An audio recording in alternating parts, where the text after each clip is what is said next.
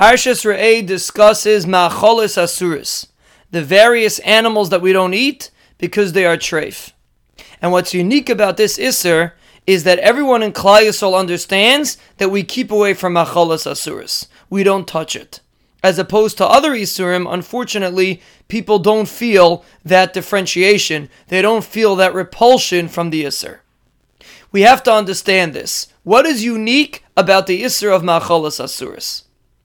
The answer lies in the beginning of the parsha. The parsha begins lefnechem. The Rebbeinu Shalom defines good as bracha and bad as klala. When we view a mitzvah as a bracha and an avera as a klala, we won't do averas.